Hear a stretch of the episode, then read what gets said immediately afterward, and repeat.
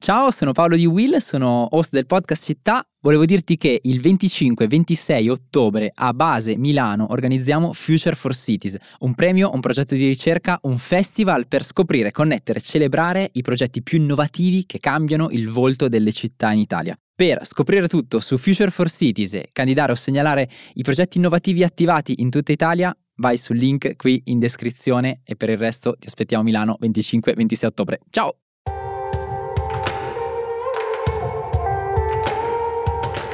Ciao, io sono Silvia Boccardi, giornalista. E io sono Francesco Rocchetti, segretario generale dell'ISPI. Questo è Globally, il podcast di Will in cui grazie agli esperti dell'ISPI diamo gli strumenti per analizzare e orientarci tra scenari internazionali in continuo mutamento. Il mondo cambia in fretta e questo è uno spazio per raccontare e capire il cambiamento, la politica internazionale spiegata in modo chiaro. Negli ultimi decenni le crisi umanitarie che sono iniziate ma non hanno ancora visto una fine sono molte e anche se accadono in contesti diversi hanno sempre alcuni aspetti in comune. Nascono dove si consumano conflitti militari e dove le capacità di governi e delle istituzioni sono poche. Se le crisi poi sono di lunga durata, anche se riguardano una parte significativa della popolazione di un paese, condividono un'altra caratteristica, non rappresentano più una notizia. Una di queste crisi dimenticate è quella che la Siria sta affrontando dal 2011, una delle peggiori dei nostri tempi.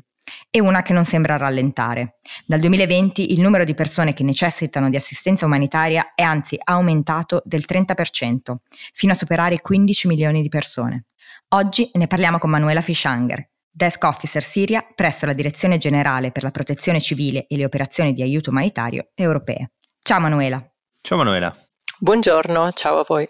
Manuela, allora inizio da una, da una questione abbastanza recente di, di, qualche mese fa. Nel febbraio 2023, quindi di quest'anno, dopo 12 anni di guerra, la Siria è stata colpita da un terremoto record di magnitudo 7.8, un, terremoto fortissimo che insomma ci ricordiamo benissimo le immagini ehm, difficili che abbiamo visto in quei giorni. La Siria settentrionale è stata colpita in particolare in modo critico e questa crisi ha coinvolto 8,8 milioni di persone, quindi quasi 9 milioni di persone. Prima del terremoto le richieste di aiuti umanitari erano già ai massimi storici in Siria. Oggi qual è la situazione in quei territori?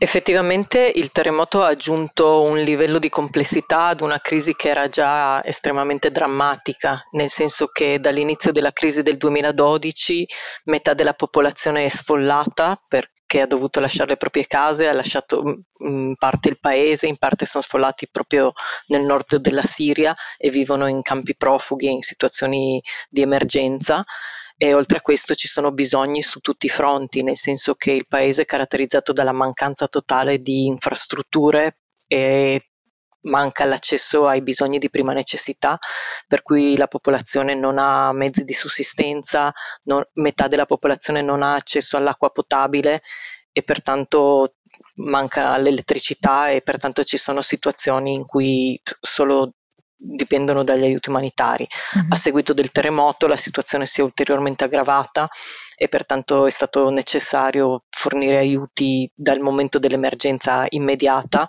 fino a strutturare una risposta che possa consentire attraverso gli aiuti che venivano già forniti in precedenza di continuare ad avere accesso appunto a questi servizi essenziali. Eh, perché mi ricordo che uno dei grandi problemi in quel, in, quel, in quel, momento era proprio che non c'era la possibilità di portare questi aiuti essenziali, cioè c'era proprio un problema di accesso a quelle aree. Beh, diciamo che i problemi di accesso hanno un'altra natura, che sono di natura politica e non sono certo. legate al terremoto, nel senso che il nord-ovest della Siria non è controllato dal governo siriano e ci sono determinati tipi di accordi ai quali tutte le organizzazioni internazionali che forniscono aiuti devono sottostare, pertanto l'accesso è regolamentato secondo determinati criteri, in particolare in base a una risoluzione del Consiglio di sicurezza delle Nazioni Unite che normalmente consente l'aiuto attraverso il confine della Turchia. Mm-hmm. Peraltro la Turchia è stata per prima mh, mm, coinvolta e affetta dal terremoto in maniera be- significativa tanto quanto se non più della Siria, pertanto anche propriamente in termini pratici era molto difficile l'accesso. Al contempo è stata colpita anche una parte invece a nord della Siria, che comunque è sotto l'area controllata dal governo, dove era verosimilmente più facile accedere, soprattutto perché ci sono partner eh, umanitari che la che prestavano la loro assistenza già prima del terremoto, tuttavia appunto il terremoto di per sé ha comportato eh, gravi danni e gravi accessi alle infrastrutture, alle strade, a tutta la situazione proprio logistica che si sono aggiunte a questi livelli di complessità che invece hanno appunto una natura politica e di altri ostacoli di altra, di altra provenienza, diciamo. In ogni caso, insomma, l'Unione Europea in particolare è uno dei principali donor della, della, crisi umanitaria siriana e anche nel contesto del terremoto ha attivato una serie di aiuti fin dal primo momento che si sono rilevati assolutamente essenziali e che hanno consentito comunque insomma, di dare una risposta quanto più possibile utile alla situazione mm-hmm. e in grado di affrontare l'emergenza dal primo momento. Ecco, Manuela, proprio su questo, tu eh, adesso raccontavi che l'Unione Europea è stato uno degli attori più importanti nel portare eh, sollievo eh, nella Siria post terremoto. Prima eh, Silvia, quando leggeva la tua affiliation, il tuo titolo, è un titolo lunghissimo, cioè, e qua appunto provo a inoltrarmi nella giungla brussellese perché è chiaro che ehm, quando si parla di Unione Europea si parla di tutto, si parla di niente. Tu però lavori per un direttorato specifico che ha delle funzioni molto importanti e molto specifiche dentro appunto la Commissione Europea. Puoi provare a raccontarci che cos'è la Direzione Generale per la Protezione Civile e le operazioni di aiuto umanitario europee, cioè insomma quella che è, per chi è un po' avvezzo, per chi un po' lavora nel settore, chiama la DG ECO cosiddetta. Esatto. Che cosa la, fate? L'acronimo che... è DG ECO e ha due anime fondamentalmente. La prima è la protezione civile, mm-hmm. eh, all'interno cioè? della quale c'è un centro di coordinamento, IRCC, che è quello che, cor- che, che monitora tutte le emergenze che derivano sia da situazioni create dall'uomo come i conflitti e al contempo anche tutte le situazioni di disastri naturali. Ma per e... semplificare è tipo una protezione civile europea? Sì, è un sistema di co- esattamente un sistema di coordinamento della protezione civile europea, al quale okay. peraltro aderiscono tutte le protezioni civili dei Paesi membri e anche okay. di alcuni dei Paesi um, che gravitano intorno come la Norvegia e altri okay. paesi che non sono membri della della, dell'Unione Europea e gli sforzi di risposta della protezione civile vengono in questo modo coordinati per garantire certo. la migliore efficienza della risposta. C'è seconda... anche una cooperazione tra stati, cioè insomma, eh, questo funziona anche in quel... Assolutamente. Okay, questo è il okay. motivo principale del coordinamento, proprio per rendere più efficiente la risposta, per, cons- per consentire che quando emergono delle esigenze e vengano in qualche modo catalogate, vengano strutturate in termini di scala di bisogni e che la risposta possa essere coordinata attraverso un meccanismo che usa lo stesso criterio di valutazione. Ma posso farti una domanda? Certo. Cioè, è una storia di successo, cioè funziona questa cosa, oppure è sai, spesso quando si parla di Europa, di Bruxelles, soprattutto chi non conosce bene tutta la, la bubble, la bolla brussellese, uno dice, eh, ma sì, uno di quei tanti organi. E, e, quello che tu stai provando a raccontare mi sembra una cosa interessante, cioè il dire, eh, beh, la protezione certo. civile italiana può arrivare fino a un certo punto e chiaramente ci sono i fenomeni, uno di scala, ma anche geografici che non, che non interessano soltanto per dire l'Italia come non soltanto la Francia. E quindi in questo caso c'è un tipo di cooperazione. Eh, funziona questa cosa? Beh, direi che DG Eco attualmente è diventato propriamente una direzione generale, per cui mm-hmm. ha la stessa struttura delle altre direzioni, però ha un'anima molto più operativa. Pertanto okay. ha anche dei canali di finanziamento che sono più veloci in qualche modo, però propriamente quello che hai detto tu adesso è che il canale operativo è molto operativo, pertanto mi permetto di dire sì, funziona, ha degli certo. strumenti efficienti, ha degli strumenti specifici per cui finanzia dei progetti che vengono pianificati anticipatamente, però anche degli strumenti che rispondono puntualmente alle emergenze nel momento in cui accadono, così come è stato propriamente nel caso del terremoto della Siria, mm-hmm. per cui l'altra anima di cui DGECO è composta, ovvero la parte di aiuti umanitaria, finanzia anche dei progetti e all'interno di questi progetti era già previsto che ci fosse, normalmente è previsto che ci siano dei, degli spazi di manovra, delle attività che vengono pianificate anticipatamente qualora eh, subentrino delle emergenze, eccetera, per cui è stato possibile ridirezionare delle risorse puntualmente economiche attraverso i partner che già fornivano assistenza umanitaria che hanno potuto appunto rispondere alle esigenze più immediate. Al contempo, proprio il canale della protezione civile ha messo in piedi altri, mh, altri strumenti, sia finanziari, di cui dispongono loro, per cui hanno delle fonti di finanziamento destinate espressamente alle emergenze quando succedono, e al tempo stesso hanno messo eh, in moto un sistema che si chiama European Humanitarian Response, anzi l'European Humanitarian Response Capacity proprio all'interno di DG Eco una capacità di risposta immediata, per cui mm-hmm. ci mhm. sono delle forniture di mh, materiale umanitario, per cui tende, kit mm, di certo. protezione immediata, eh, tutti i beni di prima necessità, eccetera, che sono preposizionati in alcuni mar- magazzini mh, del, dell'Unione Europea nella fattispecie quelli che si sono attivati per il terremoto sono a Brindisi e a Dubai e hanno consentito di di fornire velocemente appunto alcuni di questi, di questi, aiuti, mentre la protezione civile ha attivato gli aiuti di 15 Paesi membri più la Norvegia che hanno coordinato la loro risposta in base alle esigenze che vengono attivate eh, sulla base della richiesta del paese coinvolto, pertanto sulla base di una richiesta che è arrivata alla protezione civile loro hanno potuto mettere insieme la risposta di tutti coloro che hanno appunto disponibilità di aiuti, di squadre di ricerca e soccorso, quanto insomma fosse stato necessario. La richiesta viene dal paese, dal governo del paese o sì. da attori in campo sul territorio? Diciamo che esistono tutti e due i canali, la protezione civile si attiva con le richieste dei paesi. Mm-hmm. Ok, istituzionale. Sì. Io provo, provo, a riassumere quello che hai detto in parole povere. Io vengo, come dire, eh, eh, immaginiamo di parlare a, a io, io, sono bergamasco, eh, vuol dire, cioè, se, se, se, lo raccont- se, lo dovessi raccontare a qualcuno che non sa che cos'è la DG Eco, provo banalizzando a dire che hanno un braccio operativo, avete gli alpini, avete la protezione civile. cioè quelli che appunto uh, si attivano e che hanno appunto dei magazzini, tu dicevi ne hanno alcuni nell'Unione Europea, alcuni fuori, a Dubai, a Brindisi, insomma, da cui prendi è come quando da noi succede un terremoto, eh, quando succede un terremoto che cosa succede? Certo. Che la protezione civile si mobilita, io ho detto gli alpini perché poi eh, da noi sono molto presenti, però insomma è quella la cosa, un, un corpo che risponde in maniera immediata e poi una cassa dei fondi che seguono e che quindi vanno a rispondere a delle crisi. Cioè è un corpo, e tu dicevi prima, forse non è, era, hai detto forse quella che è una sfumatura.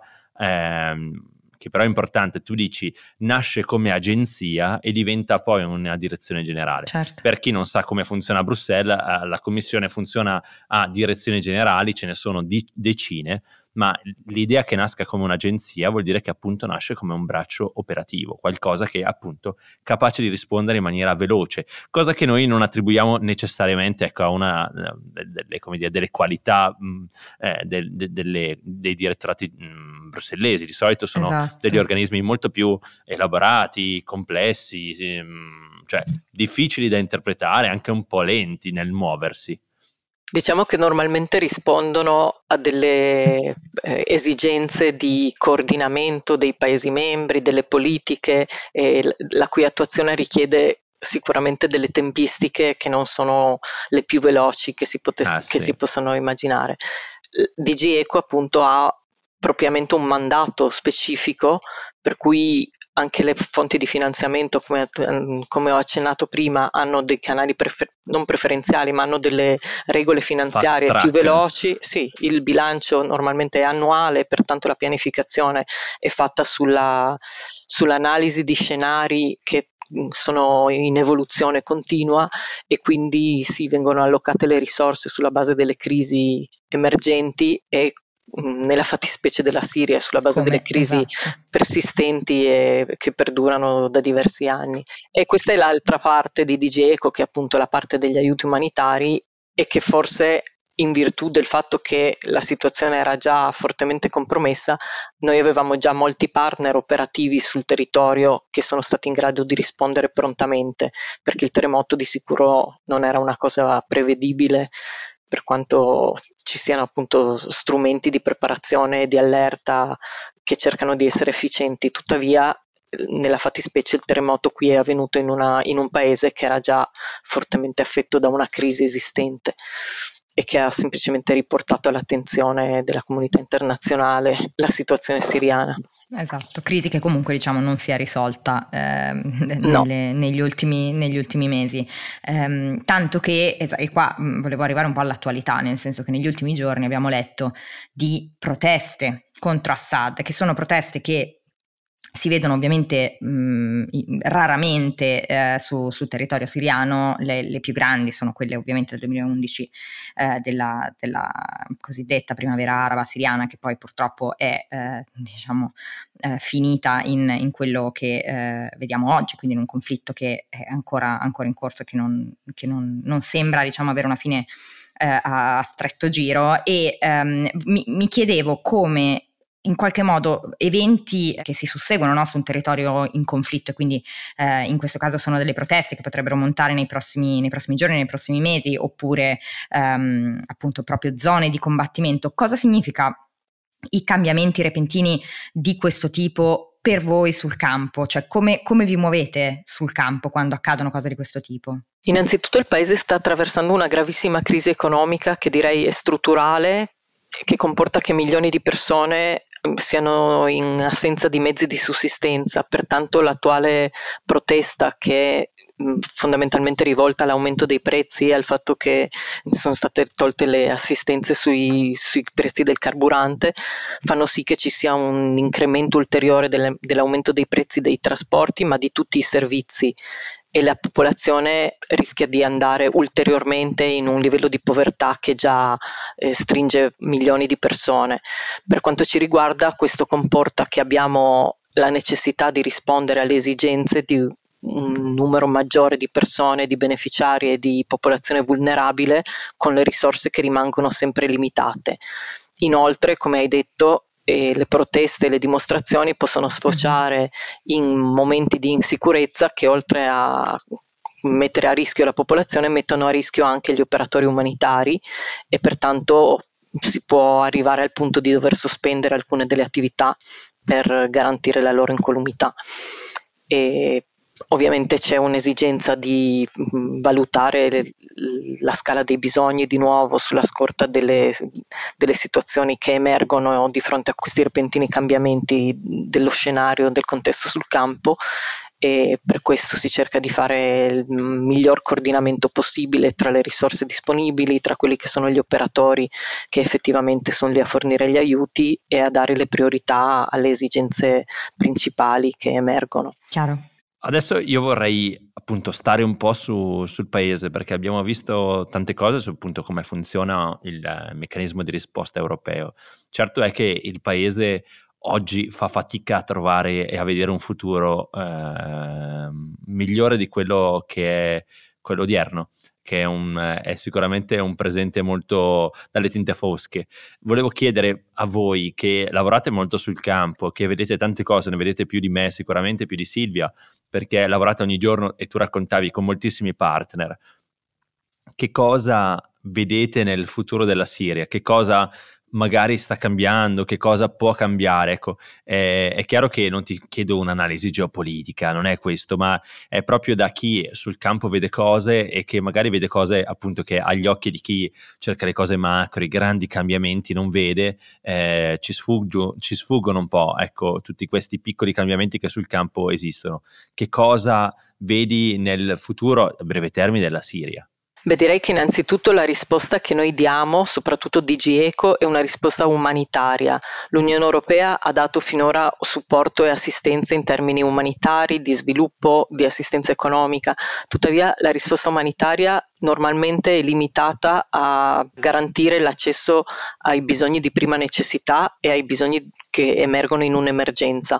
Quando una crisi è protratta, i bisogni sono di ben altra natura, nella fattispecie ci sarebbe bisogno di ricostruire le infrastrutture, eh sì. il paese ha, ha, visto fortemente compromettere infrastrutture sanitarie, solo quasi il 60% degli ospedali operativi, le scuole e soprattutto infrastrutture come gli impianti di trattamento dell'acqua, metà della popolazione non ha accesso all'acqua potabile in maniera regolare, e impianti di fornitura di energia elettrica.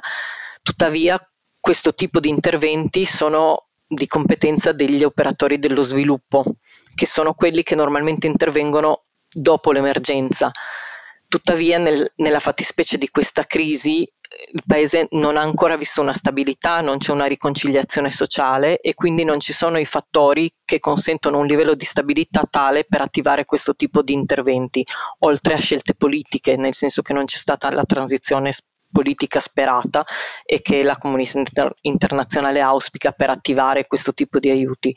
Purtroppo gli aiuti umanitari sono limitati sia in termini di risorse e anche in termini di mandati. Quello che si sta vedendo e che si cerca di fare che il nostro approccio recente nelle mh, crisi protratte, è quello di aggiungere, ove possibile, quello che noi definiamo early recovery nella scelta degli interventi che possiamo fare, che pertanto non, non sono propriamente interventi di ristrutturazione, però sono piccole riabilitazioni appunto degli impianti di approvvigionamento di acqua, piuttosto che fornire l'acqua attraverso la consegna puntuale dell'acqua che ha costi diversi eh, per quanto riguarda propriamente le, la consegna ai beneficiari finali, per cui cercare di riattivare eh, ove possibile con piccole manutenzioni gli impianti che forniscono l'acqua consente di fare un'economia di scala e di mh, arrivare a, a, essere un po' più efficienti. Al tempo stesso cerchiamo di lavorare con le comunità locali per garantire un minimo di resilienza e ricostruire un tessuto che possa nel tempo garantire l'autonomia e l'indipendenza, per cui oltre a per esempio a fornire l'assistenza sanitaria in termini, noi lavoriamo attraverso partner, ovvero le organizzazioni non governative, le agenzie delle Unioni Unite, il Comitato Internazionale della Croce Rossa e della Mezzaluna Rossa, organizzazioni che pertanto sono ben inserite nel territorio e si avvalgono a loro volta di partner locali, per cui organizzazioni locali, al di là di fornire i, le risorse economiche per acquistare i medicinali e per eh, dare propriamente i servizi, per esempio ci assicuriamo che facciano formazione al personale locale affinché una volta che gli aiuti non sono disponibili o non sono necessari, questi possano avere anche delle competenze per poter gestire a loro volta una rinascita del paese auspicabilmente. Tuttavia condivido che lo scenario non è dei più rosei eh, davanti a noi. No. Eh no, eh no. Eh, però grazie, grazie comunque Emanuela per essere, per essere, stata con noi oggi, per averci dato anche un, un'idea di come funziona il lavoro sul campo in un paese come la Siria, che ha una crisi che effettivamente anche e soprattutto dai media viene, viene spesso dimenticata. Noi a Globally cerchiamo sempre di tenere un faro un faro acceso su quelli che sono anche dei luoghi nel mondo di cui non sempre si parla. Eh, grazie Emanuela per essere stata con noi e noi ci sentiamo tra una settimana. Grazie a voi. Grazie.